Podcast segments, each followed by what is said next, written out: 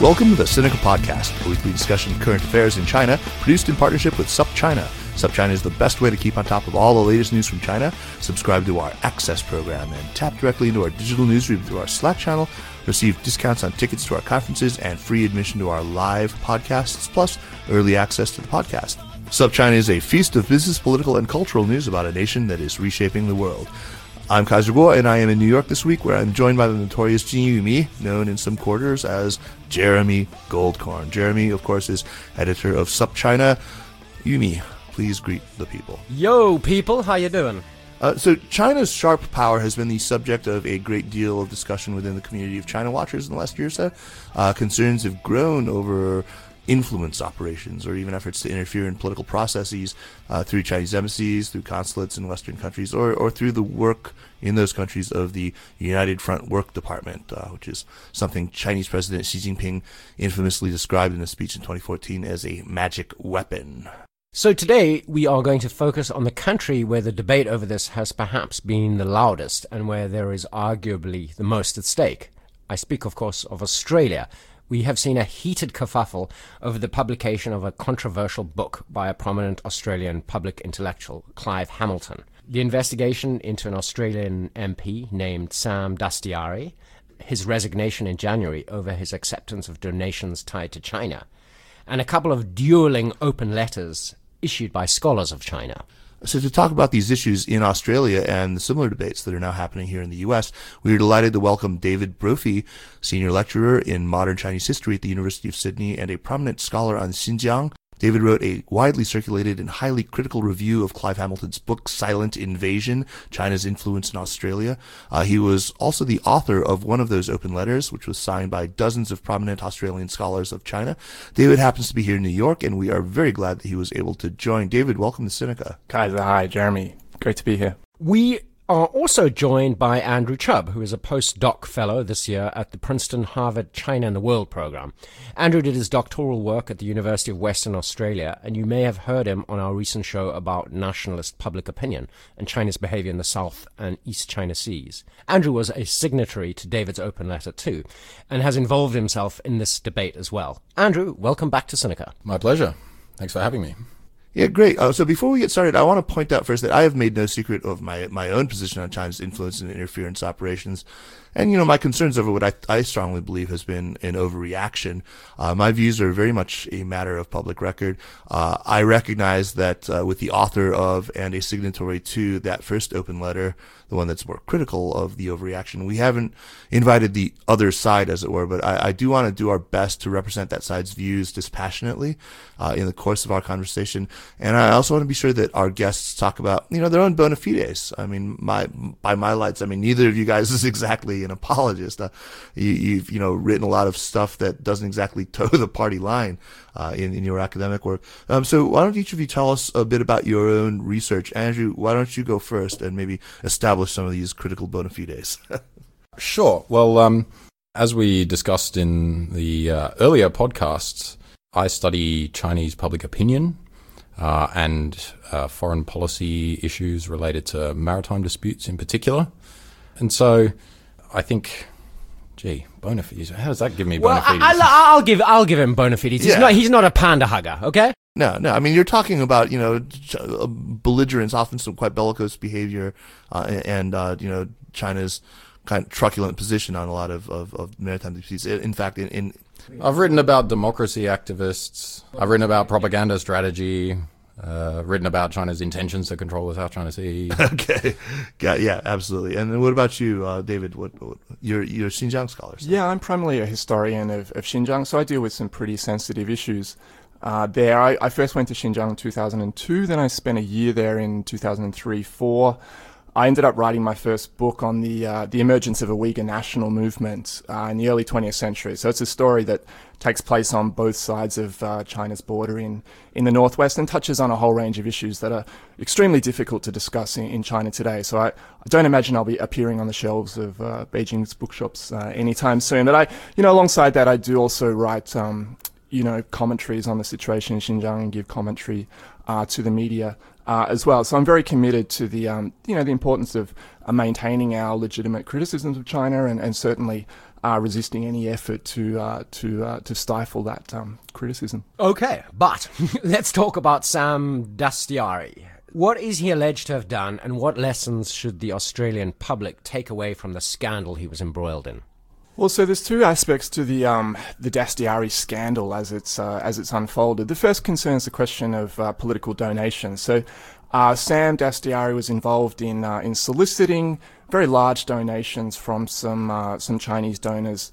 Uh, one of them, in particular, a Chinese Chinese Australian Australian citizen, one whose citizenship application is is still pending, and you know, alongside that, he seems to have got uh, himself into a quite uh, intimate relationship with these figures to the to the point he was actually forwarding them his um, his private bills for things like laundry uh, and so on, which um, is certainly um, certainly not a good look. So initially, that was the first thing to come out, and and he he took a hit. Uh, around that, the, the second aspect to that was um, a story that emerged later um, involving a meeting that he had with one of these uh, one of these gentlemen, Huang Xiangmo, uh, in which he is said to have indicated to Huang that, given that it was on the public record that Huang was, um, you know, a figure of interest for ASIO, it might be better if they, they leave their phones on the table and, and step outside. And so somehow that came out, and this was blown up into a sort of a, an espionage scandal. And that was, I think, the final straw for, for Sam Dastyari. So that's basically the, um, the basics of the, um, the, There's the actually case. a South China Sea angle to it too. Oh, really? Um, there was when the first time Sam Dastyari got demoted. It followed after the revelation of uh, some comments that he made to Chinese media about the South China Sea being China's internal affair, um, and uh, this. Is this this as an MP? as a, as a senator, yes, uh, but but specifically to Chinese language media, he was uh, kind of you know feeding, as a certain politician in Australia once said, you know, feeding the chooks. Um, so sort of giving the media what they wanted to hear. Um, Is and that, is that an Australian expression? uh, there was a particularly uh, nasty character in 1970s and 80s Queensland politics called Joh Bjelke-Petersen, who sort of uh, ran a bit of a police state and at the same time kind of uh, kept on top of the media pretty effectively by feeding them whatever it was that he thought that they wanted to distract attention away from his dodgy regime. So, David, is I mentioned that you had written a review about Clive Hamilton's book. Uh, maybe we should start with, by talking about the whole controversy over its initial publication and how that was handled. Can you review what happened for our listeners and tell us what the popular telling of this gets right and gets wrong? Yeah, so I suppose the first thing I'd, I'd like to say is that I'm you know very glad that uh, the publication of this book wasn't uh, wasn't prevented. It's very important that we can have all voices participating in this debate, and I really hope now that it doesn't attract any kind of uh, any kind of litigation. Clive Hamilton did have some difficulty getting this book published. We don't have all the facts available to us, but the story as it's emerged in public is that the, the lawyers at the publishing house where he usually publishes his work were hesitant to take on this book uh, immediately. They were continuing to uh, to look at it, requesting revisions, counselling uh, delay, uh, and Clive Hamilton decided that he wanted to get it out uh, as quickly as possible, so so took it uh, elsewhere. Um, right, so it's not true. That's important to underline. It's not true that the book was actually censored in Australia or prevented from being published. It was that the publishing house wanted to take some extra time. And they were fearful of what? Well, this, the narrative that emerged was that th- this was ultimately a threat from Beijing. Now, Clive Hamilton was, was happy to admit that there were no specific threats. There may have been some wording in one of the letters from the, the publisher that they worried that some unidentified agents connected to Beijing may have a hand in, um, in pursuing the book uh, after publication. But reading between the lines, basically what the lawyers were worried about was the fact that there were already defamation cases proceeding through Australian courts arising out of some of the reportage around this, this Chinese influence uh, story throughout 2017. And, and Clive Hamilton's book was largely a compilation of that reportage. So it was, it was predictable that it would contain a number of the same uh, stories. And so it's not that surprising uh, in that case that the lawyers uh, at Allen and Unwin would would be uh, you know would be hesitant. Right, they now, cover their asses as lawyers are trained to do. Right? yeah, I mean the only way we can assert that there's any connection to Beijing here, there is if we if we simply assume that any Chinese Australian who would take legal action uh, against the book uh, in the aftermath of its publication would be acting as an agent of, of, Beijing. And that's precisely the allegation that these people are taking legal action to, to contest. Who had actually taken some of the earlier legal actions against the reportage that you spoke of? Well, there's there's Huang Xiangmo and and uh, is, in fact no is is Huang Xiangmo have a defamation case? Chau Chak Wing definitely does. There have been three cases, and he's another very wealthy, ethnically Chinese Australian with ties to the mainland. Indeed, Chau Chak Wing is one of the donors uh, who had connections to to Sam Dastyari. He's a very uh, very prominent uh, donor and prominent in, in public life. There are three cases uh, so far. Uh, two of them have been settled. Uh, one was a case that Huang Xiangmo took against the Herald Sun, against uh, allegations that he was a Chinese spy. Uh, the Herald Sun settled. Uh, they apologized. There was a second case involving one of the the young Chinese women who was who was interviewed for the Four Corners story That is really at the heart of um, this this story. And maybe you should ID that the Four Corners story. Yeah. Yeah. So the um, the Four Corners program aired in I want to say sometime early in the second half of uh, June, June 2017. Uh, the title of the program was uh, Power, Power, and influence. influence. Yeah, Power and Influence. Uh, it was a story that ran the gamut of a series of stories involving quite high level intrigues uh, in Canberra, stories about uh, Chinese students, stories about uh, protests that had been mobilized for the visits of uh, visiting Chinese dignitaries, and so on. One of the young women who was interviewed for that program who was presented as having as having admitted to being an informant essentially for the Chinese embassy among the Chinese student community. Uh, she she objected very strongly to the um, the way that that was portrayed, and she found a no fee law firm to actually take that up, and that case is now settled uh, as well. Right. So one thing I think that's important to point out in terms of the ABC and Fairfax investigations uh, which did raise some important issues um, regarding Australia's, particularly its domestic political setup, is that the whole thing was kind of framed, introduced by a very cloak and dagger kind of reenactment scene about uh, a raid on a suspected spy and the discovery of uh, of sensitive documents in the house of uh, a person who suspected of who was suspected of spying for uh, China, uh, and then it proceeded to sort of, as, as David mentioned, run the whole gamut of these various different aspects of Australia's uh, relations with China and China's uh, influence within Australia, uh, which includes all sorts so, right. of other things uh, which are really quite far removed from spying. And in fact, the insinuation that it is a form of spying, for example, uh, the, the, the, Chinese student groups or uh,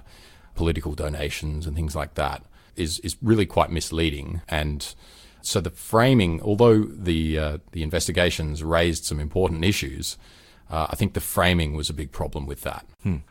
Uh, David, with as little normative language as you can manage, what are Clive Hamilton's claims? And then separately, is there anything that he basically gets right?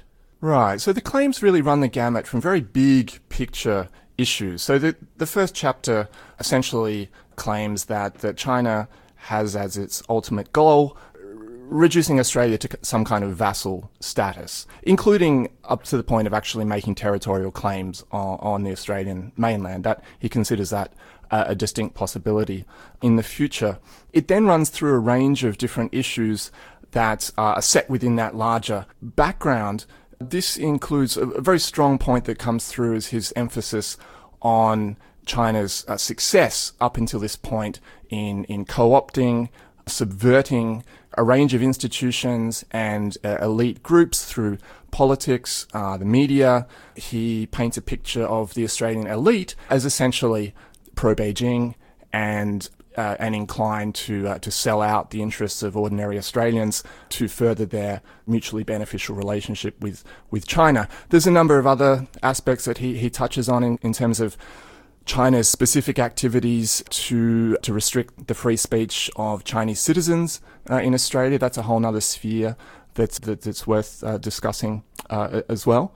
And he and he talks at length about this issue of sort of citizen spies, uh, uh, which kind of ties into the whole of society threat that's been talked about here. Christopher in, Wray, by, by Christopher Wray, the public, which uh, is the notion that just ordinary Chinese people you have to be suspicious of them because they're uh, informal agents of the Chinese state. Right, and that and that's sort of on record there in, in his public testimony. Hmm. This is achieved in, in part by a, a methodology of, of connecting the dots from party through United Front to community organization down to, say, student association, and then just sort of collapsing those links. Uh, so you get to the point where student organizations on campus are simply arms of the uh, Chinese Communist Party, uh, that the student activity, therefore, has to be seen within the terms of a, a national security threat. There's, um, there's various different points at which he, I think, pulls out Chinese actors from a wider context of, of, comparable activity, which then allows him to link all these different stories together in a in a, in a that, that creates the impression of a systematic, coordinated Chinese campaign to uh, to achieve these these ends. And I think that that is part of the real problem with the book. That it's not so much that the the, the stories that he's pointing to, the, the facts that he's presenting don't exist, but the way that they've all been framed uh, in terms of this, um, this, this bigger picture uh, of a concerted Chinese effort. It's to, connected to, dots to create sort of a conspiratorial. And the dots yeah. are real. Basically, well, look, t- take, take the, the has been well, the Dastyari case, for example. I mean, the donations are real. Sam Dastyari was clearly willing to uh, spout a much more pro-China position on the South China Sea to, to solicit these types of, of donations. But unless we see that within the wider context of a, a political system which is really awash with money uh, in Australia, that, that both parties are very eager to fill their coffers with all sorts of donations, be it from China, be it from domestic uh, lobby groups or so on, then I think we're creating a, a distorted picture uh, of the situation there. So I mean, again, there's there's there's there's smoke here, but there's also fire, right? I mean, maybe help us to separate the, the two in, in, in this Australian context. Yeah, uh, what should Australians be concerned about? Well, uh, one one thing that I'm trying to do uh, in in a sort of little project that I've got going at the moment is to really disaggregate all of these different issues that have been strung together under these sweeping labels such as Chinese influence operations or uh, United Front work. And really, there, there are a lot of them, and they're quite different. They come from different causes, they have different relationships to Australian law, different relationships with, say, democratic values. So, for example, just to run through a few of the, the, the various things that have been brought up in relation to this discussion, we've got espionage, we've got donations to political parties, We've got lobbying and cultivation of ties with politicians. We've got interference with the free speech rights of dissidents and opponents of the Communist Party regime within Australia. We've got control or influence uh, over diaspora media. Um, so Chinese language media within Australia, which have been well known to, to have become increasingly pro Beijing over the over recent years, as they've been serving a different audience. We've got uh, mainstream Australian English language media cooperation deals, so inserts of China Daily into Fairfax newspapers and ABC content sharing arrangements. The list goes on. We've got overseas students activism. We've we've got the vexatious or so-called vexatious defamation problem. Mm-hmm. Um, we've we've got the funding of academic institutions and think tanks. So things like the Australia-China Relations Institute and the Confucius Institutes. We've got academic self censorship. All of this has been bundled up together under this Chinese know, invasion. Uh, uh, well, silent invasion silent is, invasion. is one way that it's mm. been framed. Yes, mm. uh, but even you know in less maybe um, alarmist terms, the Fairfax investigation that sort of complemented the ABC investigation that we mm-hmm. were talking about mm-hmm. before. Um, that was headlined, you know, con- contained lots of important investigative journalism in there but the headline was, you know, China's Operation Australia. Uh, operation implies that there's a, you know, it, it's, Coordination it's a coordinated and, uh, action that is directed from Beijing. Which, when you think about the list of things that are bound up in that discussion, um, that's probably not an accurate way of understanding that sort of a broad ranging set of issues. At the same time, you can see why it has become so so knotted and how difficult it is for an ordinary person to be able to piece these things well, apart. Well, just to take a couple of examples that, that show you the different causes. I mean, uh, David was mentioning before money in politics. So, if it's the case that Australian or American politics is kind of awash with money and that money talks in, in our you know flawed democratic political systems, uh, then it's That's probably not surprising that as China uh, and Chinese citizens have more money, that they will be increasingly engaging in that moneyed political process. Um, that's different from an operation uh, directed from Beijing to, you know, subvert uh, a Western country's sovereignty. Again, uh, if we look at, say, Chinese students engaging in nationalist uh, challenges to their lecturers, challenging them to, to, to not refer to Taiwan as a country, or to demand that um, maps reflect China's view of different territorial disputes. It's not at all clear that the uh, consulate is telling them to do that, and it's it, it's it's not something that you can necessarily jump to that conclusion about. Uh, Or just something that should be handled at the federal level. It should be maybe something that's you know at the level of the institutions themselves. Right, precisely. And and if there is a problem in those examples, the Chinese students expressing their sort of patriotic desire to see Australia's maps corrected, it, it's not in any way contrary to free speech principles. Um, they can make that demand, they can make that request as loudly as they like.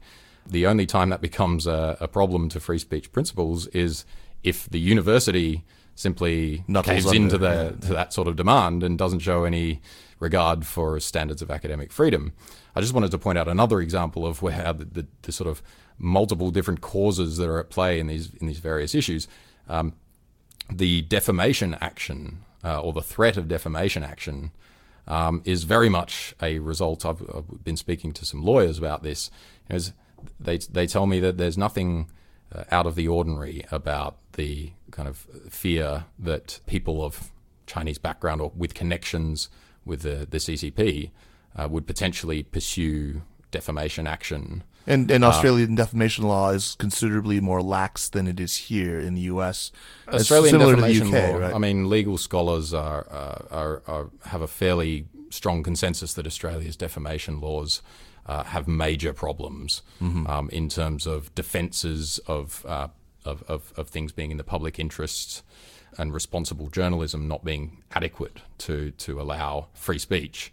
But again, that that's not that's not a conspiracy directed from Beijing. That's a deficiency or an outdatedness of a particular aspect of Australian law. Let's talk about the dueling letters, as I, I've described them. The first written by David here, and signed by, among many others, Andrew, and by our friend Geremie Barmé.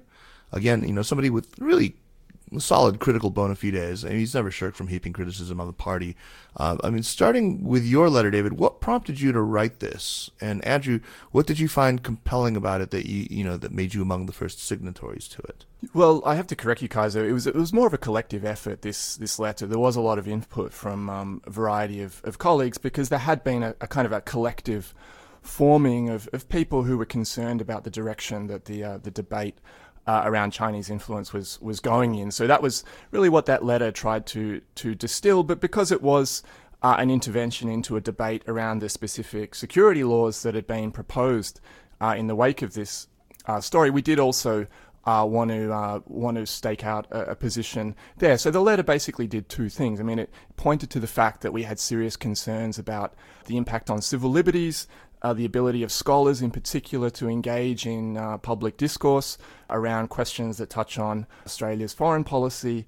And this is the type of thing that journalists have expressed concern about uh, as well. And they've actually received some guarantees in the revised legislation that they'll be protected, but there's nothing for um, nothing for academics uh, yet. But the second point that we were trying to make in the letter was that we felt Parliament would be proceeding under a misapprehension were they to enter into this debate on the assumption that yes, the, the community of China scholars in Australia had consensus that China was this immediate threat to our sovereignty. That we wanted to really indicate that a lot of us had qualms and, and misgivings about various aspects of the debate as it had been conducted, and also the fact that we wanted to caution our politicians uh, as they engage in this debate. We have to be really careful that this doesn't spill over to create fear and um, paranoia towards the Chinese Australian population. We really, Which, which Australia has a long history of. a- absolutely. I mean, this this goes back right right to our, our founding moments, the first act of legislation to be passed by the Australian Federation was, of course, the, the White, White Australia, Australia policy. That um, was the first. I didn't realize so it was the first it was, act. You know, it was, it was a, oh, wow. It was a top so priority. It's an original it was sin, a top, really. top priority um, for the Australian Parliament, and and this is um, you know this is not to say that people who are engaging, you know, in the debate from the, the other side are in, in any way motivated by nostalgia for those types of um, stains on our on our record. But it's not something that we can brush aside. Uh, it's something that we have to be vigilant towards the whole time, and as well, we have to, um, I think, solicit as wide a range of voices in this debate as we can. We have to make sure that Chinese Australians, in particular, uh, have full freedom and confidence to participate in this debate and, and put forward critical viewpoints without feeling that they'll be branded uh, an apologist or a stooge for Beijing uh, and so on. And, and, unfortunately, we've seen that type of discourse develop. And here too. Um, what about the second letter? What do you know about it and its origins? And would it be fair to characterize that second letter as more pro Clive Hamilton than the one you wrote and signed? I think implicitly uh, it sort of took on uh, an interpretation of the first letter that. Um, hmm, how do I say it? No, no, I'm not sure. I mean, I guess uh, what, what struck me, it does, is it really supporting Clive Hamilton? yeah, I, am not the first person to point this out, I'm sure, but it, it strikes me on reading the two letters that I mean, say for you know a few important points, the clear purpose of the second was, you know, it's a challenge. It was a rejoinder to the first, but the, the commentary that was surrounding it, not actually included in the second letter, uh, for for instance, by in the media by Feng Chongyi, for example. I mean, he he talks about uh, saying that you were implying that there was racism at work. Uh, I've seen this in a lot of places, but to my reading, the two letters are remarkably similar. They actually make the same sorts of appeals to, you know, the uh, openness of, of, of Australian society and yeah, and and I, I actually wrote a piece a few weeks ago, um, trying to identify, in fact, just what the disagreements were, um, because uh, they are actually a, a, lot less than the sort of uh, re, you know original letter and then rejoinder that sort of seemed to be correcting the record type of thing. Uh, that, that that that kind of setup would would suggest. Um, one thing that I was able to, well, I, in that in that article, I sort of um, distilled it down to sort of four points of disagreement. Mm-hmm. Um, one of them being the scope of CCP activities within Australia. So, as David was mentioning before, the rolling together or, or the, the connecting of uh, dots uh, uh, that that range from all the way from espionage to say uh, student activism and uh, things like that, uh, vexatious defamation claims. Whether you roll all of that together into one China's Operation Australia, or whether you say that the Communist Party, you know, conducts a range of political activities in Australia, but not all, you know, pro Beijing, pro China uh, speech within Australia is necessarily Directed a result from. of uh, this Beijing directed United Front uh, strategy. So there's a disagreement there in terms of the the, the scope of uh, what is in fact a result of of the Chinese government's um, attempts to exercise its influence abroad. Mm-hmm. Uh, another disagreement is sort of over this question of uh, racism. So the second letter's premises really seem to be that um, the first letter somehow implied that the debate was motivated by racism. And in fact, the point that was made in the first letter was actually that it's the uh, inflammatory and sort of uncareful, alarmist language that risks fanning racism at the margins. Not that the people who are engaging in this discourse are racist, right. but rather that it has the effect yeah of uh, increasing racism, and there's been evidence of that already within Australia. Not surprising um, at all. Yeah. Not not particularly surprising uh, in in the immediate aftermath of, of the kind of storm that, that emerged in the middle of last year. Another another disagreement sort of concerned the idea uh, of sovereignty. So, and the idea that um, there is a sort of a systematic scheme on the part of the Communist Party to undermine Australia's sovereignty, when I think we can we can probably all agree that there have been violations of Australian sovereignty in terms of things like, say, would you consider the the censorship of the Taiwan fish a violation of sovereignty? Jeremy, you Um, want to explain that really quickly? The Yeah, I should do Taiwan that. So fish. if you if you're not aware of it, in where, well, actually, why don't we get an Australian to explain it, David? Can you tell us what happened? Uh, so as far as I'm aware, it, it this took place in Rockhampton, which is in uh, in the north of Queensland. Um, so that we we can summarize for our readers as bu- pretty Australia. remote part of Australia by Sydney side of standards, anyway. Um, there was a, an artwork being installed uh, in a public space. This was produced by a, a young young girl, very very Year young, 11, I think, who's yeah. um, at least uh, her mother was. Taiwanese. And this was a, a, a sort of- animal shape, I think some kind of horse perhaps. And on it were painted various flags. And uh, one of these flags was uh, the Taiwanese flag. And she'd written Taiwan in Chinese characters on it uh, as well. The story then seems to be that the Chinese consul or someone from the consul contacted local government. We don't know exactly what they said, but put pressure on them to deal with this before the opening of some kind of trade fair in uh, in Queensland at the time, and, and they complied. They they complied with this, which um, They explain their compliance in a in a sort of strange way too. Yeah. They said they were bound by Australian foreign policy. I think that was the. Although the, I mean, they're they're, they're sort of I think making things up on the run now at the moment. They seem to have been extremely uh, out of their depth uh, in dealing with Right. all this, which is often the case. You know, these things arise in places where people are least equipped to um, to deal with them. You know, it's like the business school classrooms on our on our campuses and so on. Um, there's clearly no uh, law in Australia that says that uh, every work of uh, public art must comply with Australia's foreign policy on the status of um, particular countries, and I, I think it would have been quite. Um, you know, quite straightforward for the council to simply tell these people that um, they were barking up the wrong tree and they um, they weren't um, they weren't going to back Well, down that it- eff- effectively. that a year 11 student's drawing of a fish with a flag of, of, of the Republic of China on it is not a matter of foreign policy No, anyway. it's- it does not rise to that. But this is a But good see, this example is of, sovereignty, of that the sovereignty, sovereignty, right, right. question. And So one for more- some right. people, that's a violation of sovereignty that they even asked this council to, to do something about this offending flag. Whereas, uh, from my perspective, I would I, I would not see that as a as a violation of sovereignty. I would see that as a case of the council failing to to Uphold sovereignty. uphold the, the, the civil rights of, of citizens right, and right, right. artistic freedom. But that's different from a, a, a, a a violation, willful violation of of sovereignty. sovereignty. Absolutely. And the fourth, you see a fourth difference between the two letters. Yeah, so the, the fourth difference to the letter is really the relative emphasis on uh, domestic versus international threats to civil liberties within Australia. The first letter was really, as David mentioned, a response, in fact, a submission to the, uh, the parliamentary review of the bills, uh, introduce sweeping changes to Australia's espionage laws, as well as a introduce a foreign agents uh, registration system, and ban donations from any foreign source to Australian political parties.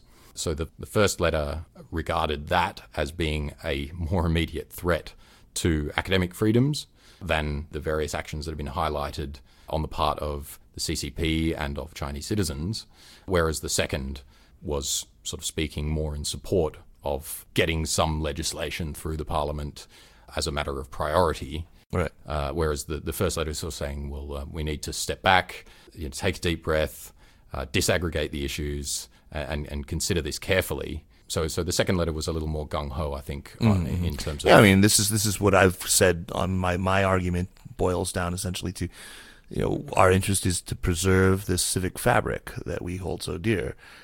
What is the more pressing threat to it? The actual Chinese influence operations, or our propensity to overreact to that threat? Precisely. Yeah. Right, right, right. So, I mean, I think uh, the three of you at least are all in broad agreement on this. W- what about the China watching world in Australia? How much of a schism is there uh, on the attitude towards this this issue? I, I think, as we've discussed, there's there's a lot of agreement between these these two letters, and I think that reflects a wider conversation that is that is taking place across these lines within the Australian China watching community. I, I think that one of the reasons that people responded with the letter was this sense that, that the China watching community was coming under attack from from loose talk about um, China specialists being um, bought off, you know, having sold out to, to China, and that That I think is quite a dangerous narrative that's that's taken hold. And I would hope that whatever side of the debate people come down on, that we can refrain from slinging around accusations of um, apologist, capitulationist, uh, and so on. That that type of language is really corrosive of the um, the collegial relationship that we need. And so far, uh, that's to- been avoided. Do you think? Yeah, in my experience, it, it has actually. Well, I've spent the last At few months in, America. in so- the academy, among academics, it's been avoided, but perhaps not in. Yeah, the, I think in a- I think more could be done to um, to generate spaces for the debate to be uh, carried out in person with opportunities to actually thrash things out with the time necessary. I think it's you know the Australian China watching community is, a pretty small and and scattered community, so we don't actually get much chance to to talk about these things face to face. But I hope that we can do that. What I'm worried about though is that there's a wider political context that may continue to to stir things up in a negative direction. So the laws that I've I've been talking about, they haven't actually gone to the parliament yet for debate, and they will they will be debated uh, in the next couple of weeks. And given the way that politicians in Australia were very free with accusations about people being a Chinese agent and so on last year, I just do worry that we're going to enter another period in which those types of accusations are being uh, are being leveled back and forth, and I, you know I really hope that we can avoid that. That's one of the reasons we wrote that letter to, to try to preemptively put a bit stave of that off. calm you know. waters. Mm. So both of you have spent a fair bit of time in the United States recently, David and Andrew. Um, what do you think of the, you know, how, how different is it? Uh, are there strong parallels between the situation in the U.S. and uh, Australia? And maybe we can start with the the nature of Chinese efforts at influence. Are they following the same game plan? How well have these efforts worked, and do they pose a real threat? Uh, you know, uh, the different population sizes and economies and level of dependence on China make the situation rather different in Australia compared to the US. So, yeah, what do you think? How should we see the similarities and differences? Well, the demographics are quite different. And of course, the, the basic geopolitical context is, of course, quite different. So Australia is a, an American ally, but it's, it's located uh, in a region where China clearly would like to weaken the American alliance system. And so that's the context in which um, this is being discussed uh, in, in Australia. When you're talking about China and America, you're dealing with the great power rivalry that's, that's at the center uh, of all this beyond that, I think all the various issues that have arisen in Australia, I think if you look for them in America, uh, you can find them, and the, the stories are are starting to to come out. I think there's a much more concerted campaign around the Confucius Institutes here. That's one thing that I've noticed. There is a very strong push, it seems, to to actually abolish Confucius Institutes in Australia. And we haven't yet reached that point. I think even people uh, who've been extremely critical of Confucius Institutes, and I, I myself don't see it as an ideal model of scholarship on China by any means, but here you've actually have this this strong push, and it's you know it's now being backed up by uh, people like Marco Rubio. Um, so it, it really th- it looks as if things are starting to snowball here. There's clearly a lot of symbiosis between the the discourses. There's been back and forth, both my perspective actually is that it was the talk about Russia in America that actually provided a bit of a template for a way to talk about Chinese influence in Australia. You had people like James Clapper come to Australia last year. He said what Russia did to America, China is doing to Australia. Hillary Clinton was just out in Australia actually saying the same thing. Then the sort of the story developed in Australia and then was in a sense exported back to America by people coming over here and talking about, you know, Australia is the canary down the coal mine. Right. Um, I think that the, the, the narrative that a lot of people in America have received about Australia has been uh, very much dominated by that um, that alarmist perspective. So I've described Chinese influence operations in the United States, at least, as as being clumsy and ham-fisted, as being obvious, you know, sort of discernible from a mile away, as ineffective in part because of its you know inelegance and everything, but also because we have a certain natural immunity to it in a plural society, or we ought to at least. Uh, you know, illiberal ideas and influences just aren't supposed to take root. Although I, I have to wonder whether our immune system has been compromised recently. Uh, but uh, in any case, they're also, and I'm, this is what I really want to talk to you is, they're mainly defensive. What it, it isn't like they're trying to undermine epistemic norms or, uh, or you know, as the Facebook ads that Russia took out seems to have been, you know, to pit people against one another on the issue of race. There's no effort to do that. It seems, by my lights at least, to be focused on deflecting or diminishing criticism of China to sort of plowing the field, you know, for, you know, for, for more acceptance of a PRC narrative. I'm not sure that necessarily is just uh, defensive. Okay, no, that, Um, that's what I'm I- asking. uh, so, I- wh- where do you see the offense? Well, I think def- defense and offense uh, obviously depends on what you see as the status quo. Sure. Um, uh, you know, offense being something to change the status quo, and defense being something Okay, to preserve okay. it. But I mean defensive of, of, of China rather than trying to uh, to, Defense, to, to defensive of China's image and its reputation and its uh, China story and its narrative uh, in an increasingly offensive manner. Uh, There have always been people outside of China expressing a range of views uh, about the CCP, uh, about reforms in China, uh, about the way the Chinese foreign policy, the way things that should should go. And and I do think that there is an increasingly strong effort on the part of the party state to try to shut that down. Um, and so, from that perspective, I think uh, I think you could you could certainly say that there's an offensive aspect to it. If you want to frame that overall in a larger kind of idea of of, of defense of China's image throughout the world, you know, take take that to its logical endpoint, then you you basically got uh, you know China kind of cleansing the world of criticism of China. Still, I think it's qualitatively different than what Russia has been alleged to have been doing. Yes. I think the anxieties around China and Australia do derive from a very real policy dilemma that Australia faces. It's the one that um, people like Hugh White have long been pointing to about the question of maintaining our staunch pro American foreign policy while being so dependent on, on China for our financial prosperity. And that's a very real question. You know, my position is not just that everyone should just calm down, we can just continue.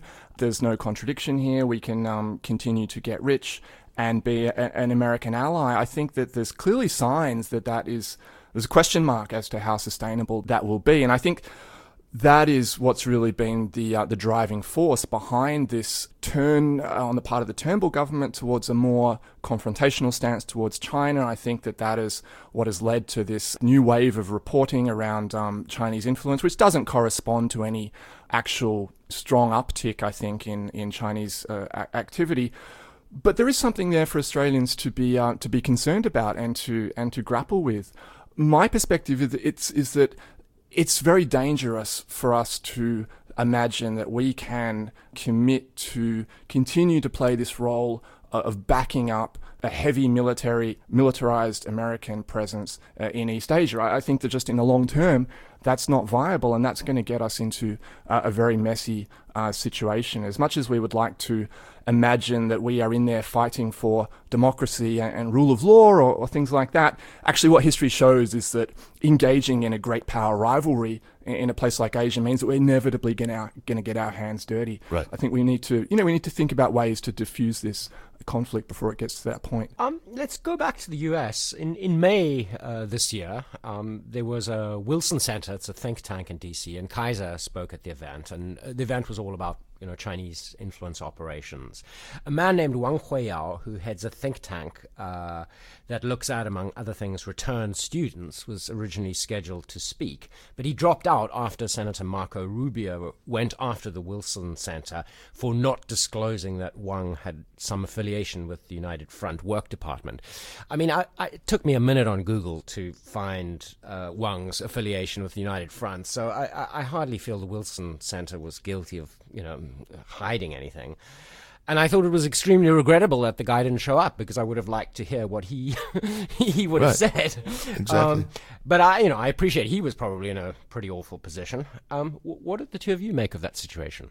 he uh, he should have done what um, we have a think tank in Australia called ASPI, um, and um, they just call themselves independent and, um, they get away with it. So um, I think he, he should have just um, taken a leaf out of their book. Of course, you know they are um, they have close links to um, the Defence Department and um, and other private backers uh, as well. But so the idea that um, someone that has some affiliation to organisation that comes within the United Front work department that you know is a state body I guess.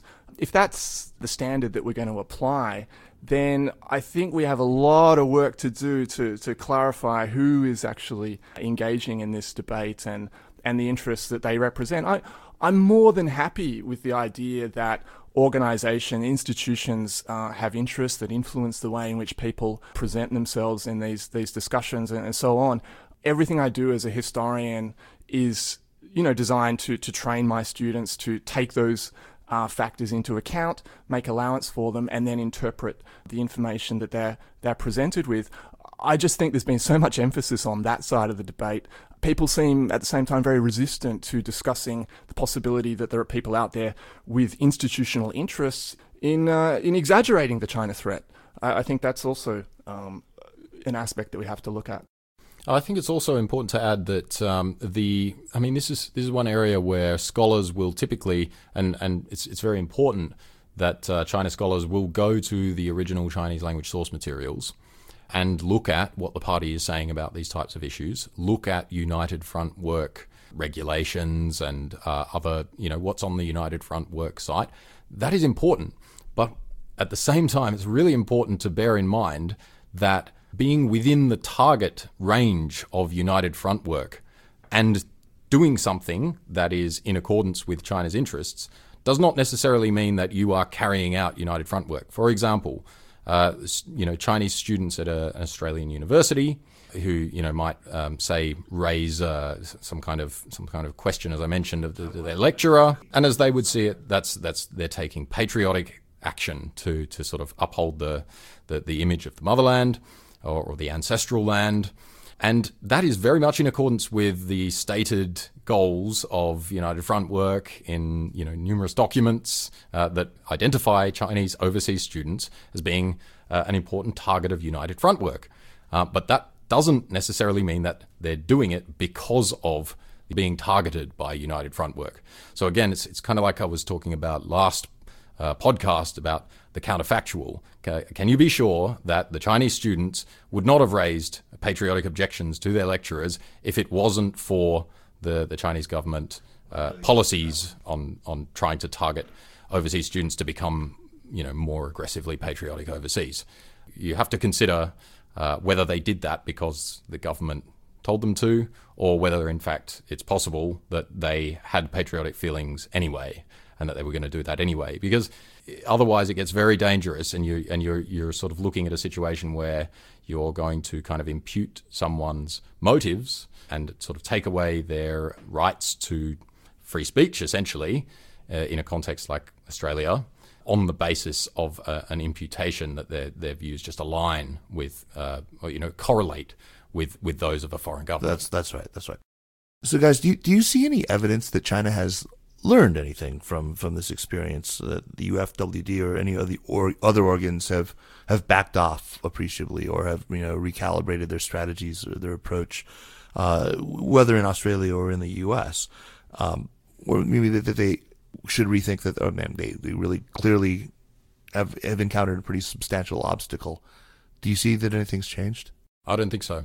Yeah, I'm, I'm going to just jump in on that and, and, and say I don't think so because I think uh, they're uh, the latest incident, for example, over the the, the Taiwan with the Taiwan flag fish on it, um, just clearly shows that um, that the the uh, cadres out there who uh, have responsibilities are kind of interpreting their instructions uh, as including continuing to uh, assert China's politically correct positions overseas, doubling down with increasing with increasing force, and we've also seen it in the the merging of uh, the overseas Chinese Affairs Office into right. the United Front Work Department. They're obviously not that afraid of the label United Front Work being bandied around. You know, this is really, uh, I mean, it's terribly unfortunate, but I think it, so much of this grows out of this, this problem that, I mean, I've talked about that in, in the talk that I gave, where there's this terrible incongruence between Chinese ideas of nationality, of civilization, of, of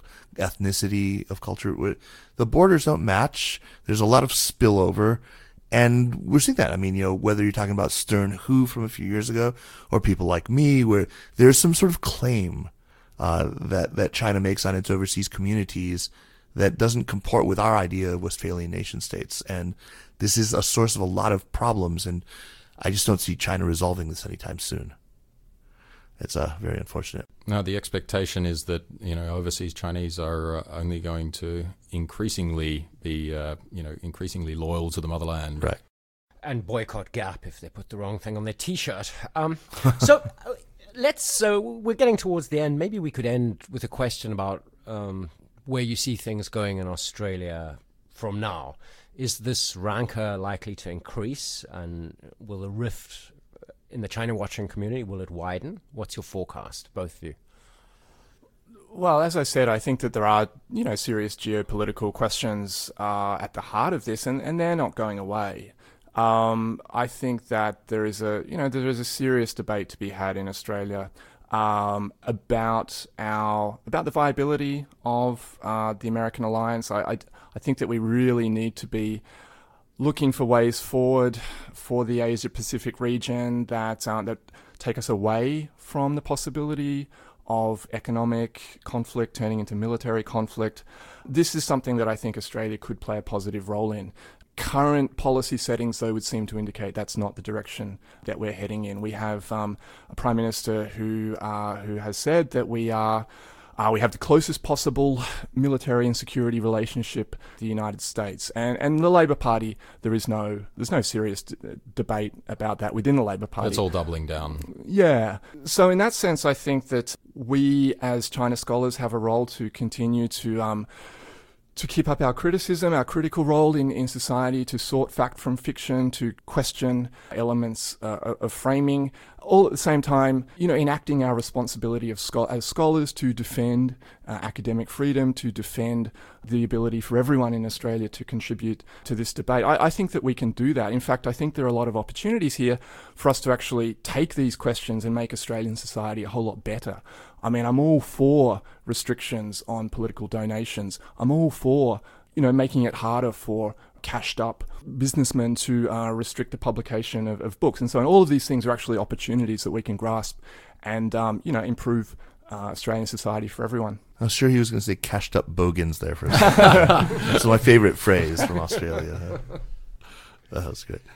Uh, you know, Andrew, thank you so much for joining us again. David, great to finally have you on the show. I mean, um, and next really... time, Xinjiang, please. Yes, Xinjiang Definitely. next time, absolutely. Uh, before we pack up, let's make some recommendations. And before we do that, I do want to remind our listeners that the Sinica podcast is powered by SupChina.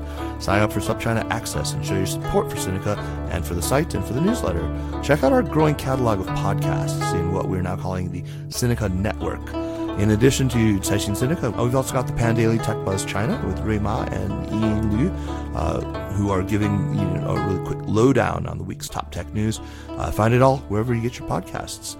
Uh, recommendations, Jeremy, why don't you kick us off? Okay, I would, uh, as somebody who's never really been interested in martial arts, I was quite surprised to really enjoy a book that I was sent a review copy of called Bruce Lee, A Life. Oh, it's I got that one too. I haven't read that. It's, it's, it's good. fantastic. Huh? Oh, wow. I mean, oh, you know, all kinds of details that I didn't know that, like, such as Bruce, Bruce Lee has got a bit of Jewish blood. ah, Bruce um, Leibowitz. the, the author is Matthew Polly, and it's you know even if you're not, I'm not at the faintest bit interested in kung fu movies or Bruce Lee or, martial arts, but I, I, really really enjoyed the book, and maybe I will become interested uh, from now on you know, I mean, just relatedly, uh, Rana Mitter has that new series called Chinese Characters, where he, he does sort of Chinese history in 20 Chinese lives. One of them is Bruce Lee. I heard it. It's, you know, it's like 13, 14 minutes long, but it's really good. I mean, I learned a lot from listening to this as well. I had very little knowledge about the man. Fascinating. David, what do you have for us? Well, we didn't get much chance to talk about Xinjiang today, and it, it is on my mind a lot because of the, um, the you know, the, the terrible situation there at the moment. So uh, it's just hot off the press. I haven't even had time to read it fully myself, but there's recent there's research out just today uh, by a um, German scholar by the name of Adrian Zenz.